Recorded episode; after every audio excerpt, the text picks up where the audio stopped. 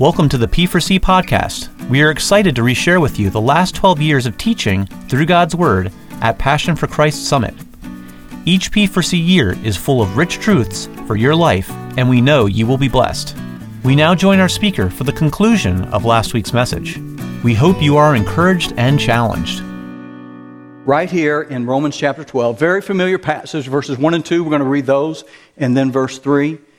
Paul writes this I appeal to you, therefore, brothers, by the mercies of God, or in view of God's mercies, to present your bodies as a living sacrifice, holy and acceptable to God, which is your spiritual worship. Do not be conformed to this world, but be transformed by the renewal of your mind, that by testing you may discern what is the will of God, what is good and acceptable and perfect. For by the grace given to me, I say to every one among you not to think of himself more highly than he ought to think, but to think with sober judgment, each according to the measure of faith that God has assigned. Pastor Bryan Wilkerson, in a sermon on pride, says the following Here in America, we're proud of being proud. Peruse the magazines at any checkout counter, plastered with pictures of the beautiful, the powerful, the successful. They're not hiding their achievements or their abs. They're flaunting them, and we're admiring them. How many of our TV shows today are about ordinary people showing off their talents, singing, dancing, surviving, anything to grab their 15 minutes of fame? A football player goes on a rant on national TV, taunting his opponent and declaring his superiority. For the next two weeks, he's the most talked about player in sports. Pride seems to be working for these folks. So, what's so wrong with it? And then he adds the problem with pride from a biblical perspective is that it leaves God out of the picture. It fails to recognize that God is great and worthy to be praised, and that any human achievement is possible only because of his grace and goodness. Pride pushes God off the podium. It has us believing that whatever good things we have attained or received in life are purely the result of one's own achievements. Our hard work, our good looks, our smarts, our talent, our persistence. We make ourselves the source of all good things instead of God. That very quickly puts us at the center of our own universe. Once we become the center of the universe, then everyone else takes second place to us. God becomes an afterthought if we think about him at all. That's how the world thinks. That's what we see every day. That's what we hear all the time. I'm just proud that I was able to persevere. I'm just proud of myself. You ever heard that? I get so sick of hearing that. The world is an enemy to humility. But that's probably not the worst enemy. The worst enemy is me my own natural tendencies, my own natural desire. Paul says, I say to everyone among you not to think of himself more highly than he ought to think. Why does Paul have to say that? Because that's what we do, right? That's our natural tendency. It is to think, Lord, I'm glad I'm not like other men. I'm glad I'm not like other people. Look at those folks. Look at how proud they are. Look at how whatever they are. I am naturally selfish. I am the center of the universe. The world revolves around me. You're probably familiar with the property laws of a toddler. You heard of those before? If I like it, it's mine. If it's in my hand, it's mine. If I can take it from you, it's mine. Daniel, maybe you've seen this a little bit lately. If I had it a little while ago, it's mine. If it's mine, it must never appear to be yours in any way. If I'm doing or building something, all the pieces are mine. If it looks just like mine, it's mine. If I saw it first, it's mine. If you're playing with something and you put it down, it automatically becomes mine. If it's broken, it's yours.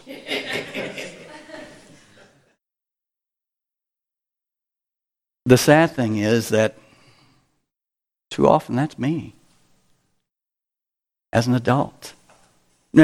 Just change some of the specifics, but that's still my, my mindset. Um, it, the world revolves around me. Another illustration of this comes from Lady Astor. Lady Astor was contemporary of Winston Churchill. They often had some verbal uh, back and forth.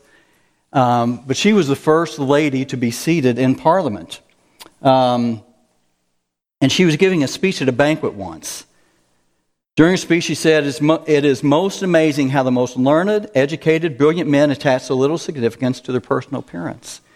Even tonight at this very dinner, the most entertaining, cultivated, and charming guest here is wearing a carelessly knotted loose tie. As though at a given signal, every man present slipped his hand up to check the knot of his necktie. Why? Because she must be talking about me, right? I am the center, and I am an enemy of humility. My natural disposition, my desires, what I want. Now, the third one is not stated in here, but, but he incites the world and me. It's Satan, of course. And he has been doing this from the beginning. In Genesis chapter 3, we read this Now the serpent was more crafty than any other beast of the field that the Lord God had made. He said to the woman, Did God actually say, You shall not eat of any tree in the garden? And the woman said to the serpent, We may eat of the fruit of the trees in the garden. God's, but God said, You shall eat it, not eat of the fruit of the tree that is in the midst of the garden, neither shall you touch it, lest you die. But the serpent said to the woman, What? You won't die. But God knows then the day you eat of it, your eyes will be open and you will be what? Like God. Knowing good and evil. Guess what? They already were. They were made in God's image. But there must be something more. Something a little better. God's holding out.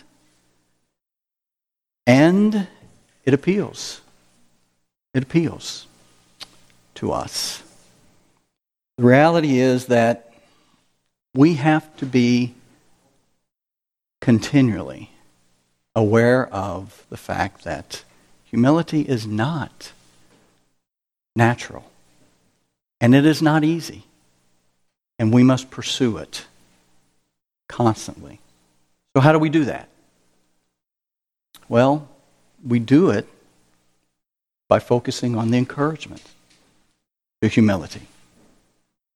The fact that we are the recipients of grace.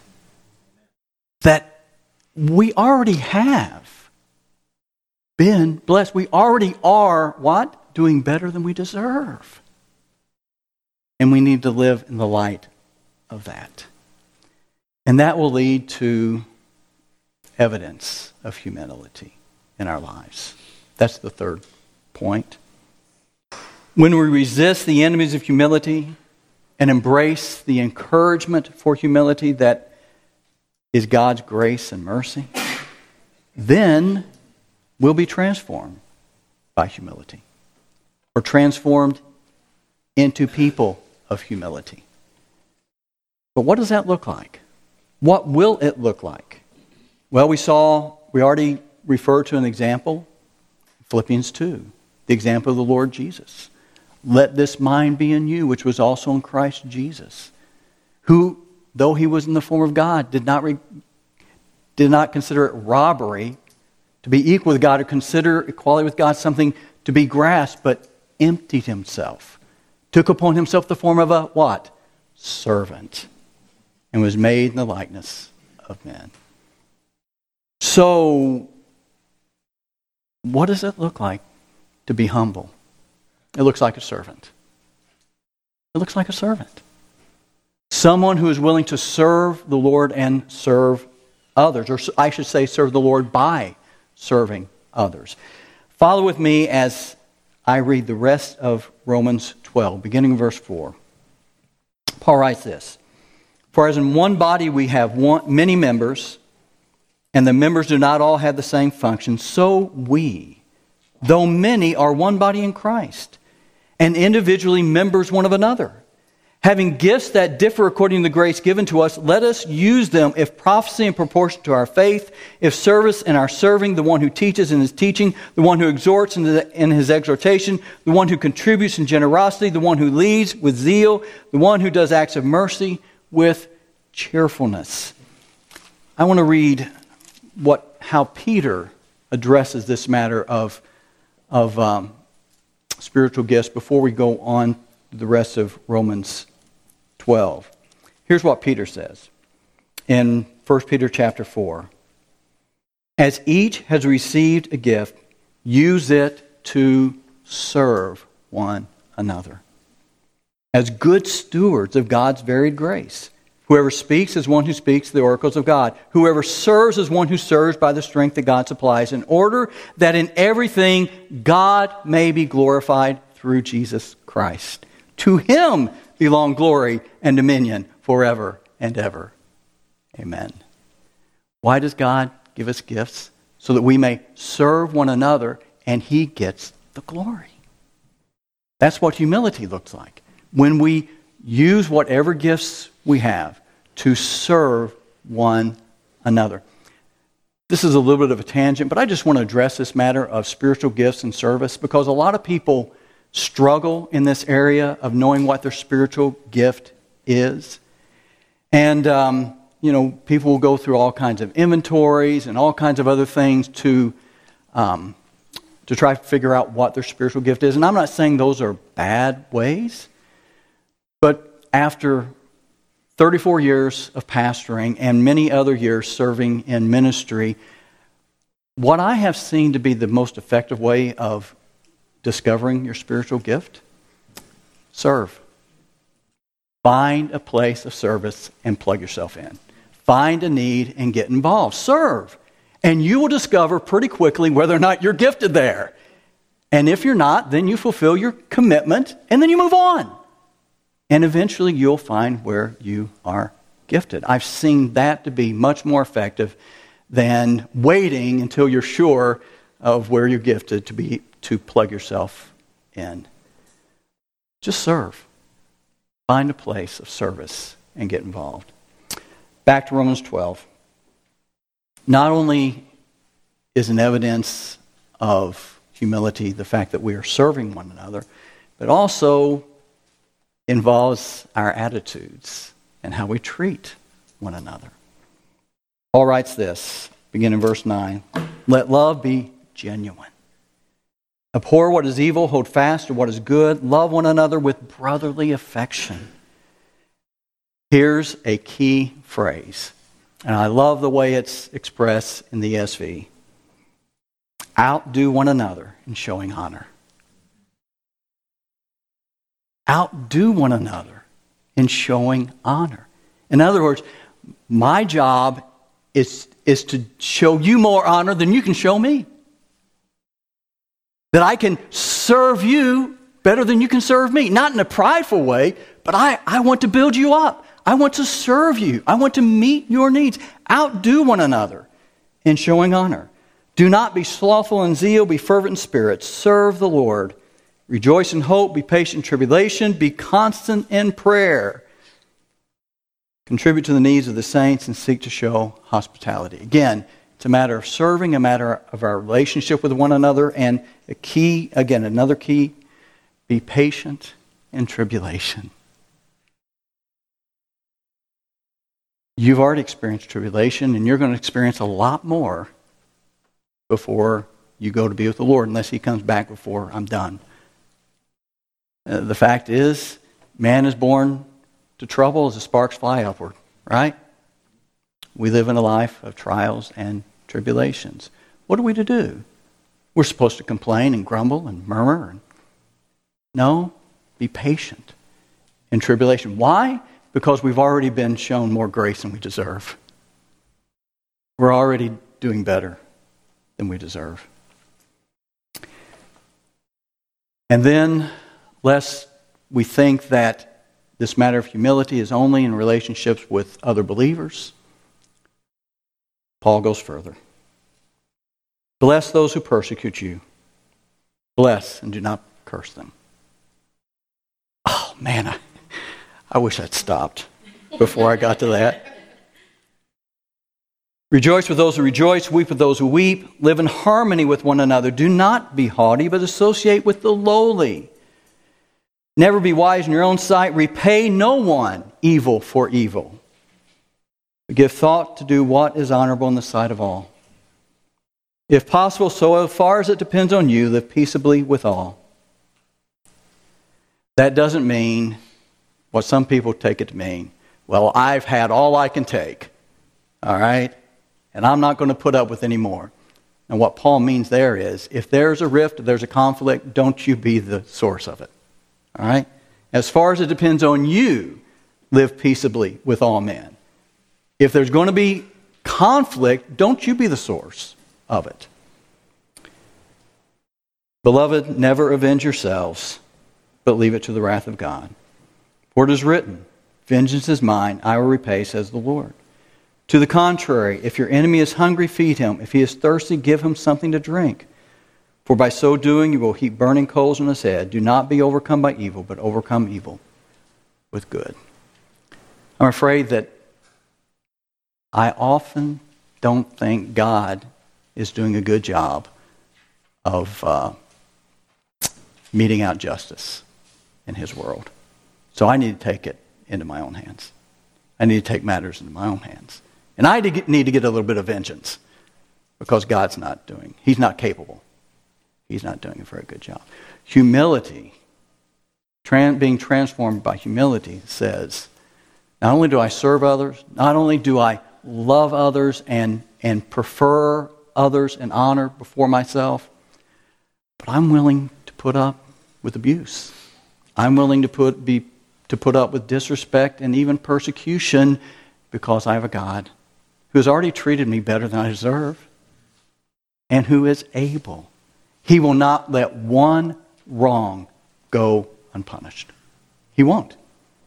Either every wrong, every wrong either is judged in the person of Christ on the cross, or those who refuse Christ will suffer God's wrath for all eternity. Billy Graham once said, The smallest package I ever saw was a man wrapped up wholly in himself. It's a good point. Although he was certainly, at least from what I can tell, not a Christian, Benjamin Franklin had some wisdom that we can learn from. He writes about a visit he made as a young man to see the Puritan preacher Cotton Mather and the life lesson he learned. He recalled Mather was showing me out of the house, and there was a very low beam near the doorway. I was still talking when Mather began shouting, Stoop, stoop. I didn't understand what he meant and banged my head on the beam. You're young, he said, and have the world before you. Stoop as you go through it, and you will avoid many hard thumps. I wish I could say I learned that lesson over the mop bucket uh, many, many years ago but I've had to learn it again and again and again. Let's pray. Our Father in heaven, we thank you for your word.